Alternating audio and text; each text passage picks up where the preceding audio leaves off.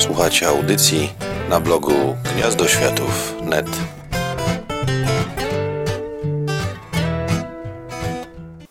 Jeden ze stałych słuchaczy, i to takich stałych, stałych, których mam od czasów kapoka, zapytał mnie ostatnio, gdzie jest e, recenzja Petera. A ja stwierdziłem, że nie wiem. Wydawało mi się, że rzeczywiście coś o tej książce wspominałem, natomiast wszystko wskazuje na to, że wspomniałem o niej w jednym zdaniu gdzieś w wakacyjnym odcinku takim y, z polecankami czytelniczymi na zasadzie drugiej części metra to nie czytajcie, bo jest sława, ale przeczytajcie za to Peter Szymuna Wroczka. I chyba na tym się skończyło. W związku z tym teraz y, postanowiłem nadrobić to niedopatrzenie, bo to rzeczywiście niedopatrzenie, bo rzeczywiście jest to świetna książka. Chociaż trzeba przyznać szczerze, że miałem wrażenie, że to jest świetna książka przy wielu rzeczach. Przy samym metrze 2033 nie aż tak bardzo, chociaż to bardzo dobra książka. Przy jego kontynuacji zupełnie, a potem Wroczek mnie zachwycił. I potem zachwycił mnie też Diakow, który z Wroczka czerpie całymi garściami, o czym trochę wspominałem, a trochę nie w recenzji jego dwóch książek Do światła i w mroki. O tym będzie za chwilę. Peter Szymuna Wroczka to jest cegła. Ja bardzo lubię grube, duże książki z objętością. Mm, nie jest taką sztucznie dmuchaną, że piszemy czternastką i robimy interlinię podwójną i duży margines i z tego wychodzi cegła, bo to natychmiast widać, ale faktycznie książki napakowane treścią w taki sposób, że wymagają tego, żeby po prostu były długie, duże, masywne. Peter taki jest. Peter tak naprawdę mógłby wystarczyć być może nawet na trylogię krótszych powieści. Będą spoilery, więc uwaga. Szymon Wroczek zrobił coś, co było bardzo ciekawym zabiegiem, mianowicie osadził akcję w uniwersum Metro 2033, ale nie w metrze moskiewskim, czyli nie w świecie oryginalnej powieści. W związku z tym nie musiał liczyć się absolutnie z niczym. W Petersburgu, który znajduje się bardzo daleko od Moskwy, a w skali świata postholokaustowego na dobrą sprawę mógłby znajdować się zupełnie na innej planecie, jest zupełnie inaczej. Są inne mutanty, inne zwyczaje, inni ludzie, e, przede wszystkim inne metro, więc tak naprawdę mamy z punktu widzenia science fiction akcję rozgrywającą się na innej planecie. Też oczywiście z ludźmi, jak większość powieści science fiction, ale w zupełnie innym środowisku. I mamy też zupełnie innego bohatera. Iwan, główny bohater Petera, nie jest młokosem mieszkającym gdzieś na rubieżach, który nie bardzo wie, jak wygląda świat. To była dobra postać. Artem jako główny bohater pierwszej otwierającej powieści był świetny, bo czytelnik razem z nim zachłystywał się tym uniwersum. Artem, nic nie rozumiejący w wielu przypadkach, był właśnie tak jak odbiorca. I jemu można było tłumaczyć, a co za tym idzie czytelnikowi. Wroczek wsadza nas e, w świat już istniejący, w świat, z którym jesteśmy mniej więcej zapoznani i patrzymy na niego oczami Digera. Stokera, bo tak e, nazywani są stokerzy u Wroczka. Starego wyjadacza, faceta, który jest nie dość, że digerem, to jeszcze dowódcą drużyny digerskiej i on wie co robi, on e, zna ryzyko, on zna ten świat, on wychodził na powierzchnię, on badał opuszczone stacje. To jest facet, który jest takim prawdziwym postholokaustowym twardzielem. Człowiek ten mm, idzie na wojnę. Oczywiście w świecie, w którym wojna zniszczyła wszystko, odbywa się to trochę inaczej. Bardziej tradycyjnie. Wojna w świecie metra przypomina raczej konflikty typu pierwszej bądź drugiej wojny światowej. Po prostu grupki mężczyzn strzelają do siebie nawzajem w okopach, w ciasnych przestrzeniach. Idzie na tą wojnę, wojnę dlatego, że e, żeby nie zdradzić istnieje podejrzenie zdrady, zamachu na stację, z której pochodzi. W to wszystko wikła się ogromna polityka ponadstacyjna. E, tak naprawdę sam ten konflikt, mimo że e, ta część zajmuje mniej więcej jedną trzecią książki, jest przyczynkiem do akcji właściwej. Okazuje się bowiem, że tak jak w każdej wojnie, to wcale nie o to chodziło, że nie walczyliśmy wcale o wolność waszą i naszą i, i że tak naprawdę ktoś zdradził. Tego, kto zdradził, to Iwan musi dociec sam, ponieważ e, z żołnierza, z dowódcy, z bohatera nagle staje się zdrajcą i zmuszony jest do ucieczki. I w tym wszystkim zaczyna się klasyczny serial drogi, znany już z pierwszej części, z otwierającej powieści Metro 2033.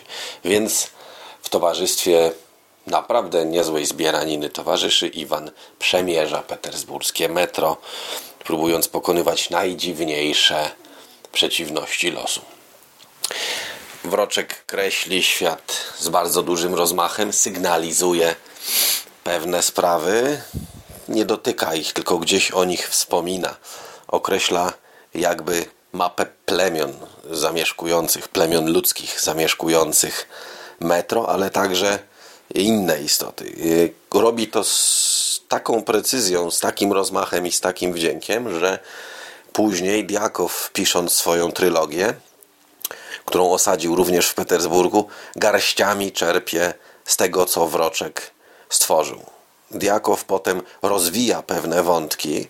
Oczywiście e, nie nawiązuje w sposób bezpośredni może do, do Wroczka, chociaż wspomina o wojnie z Placem Powstania, wojnie z chodnikami, e, a także no, jeden z ważnych wątków w jego trylogii e, to rozwinięcie tego, o czym Wroczek pisał, co miało znaczenie, aczkolwiek było gdzieś tam powiedzmy kluczowe tylko w finale Petera, czyli istnienie tajnej, super tajnej wojskowej instalacji pod metrem petersburskim.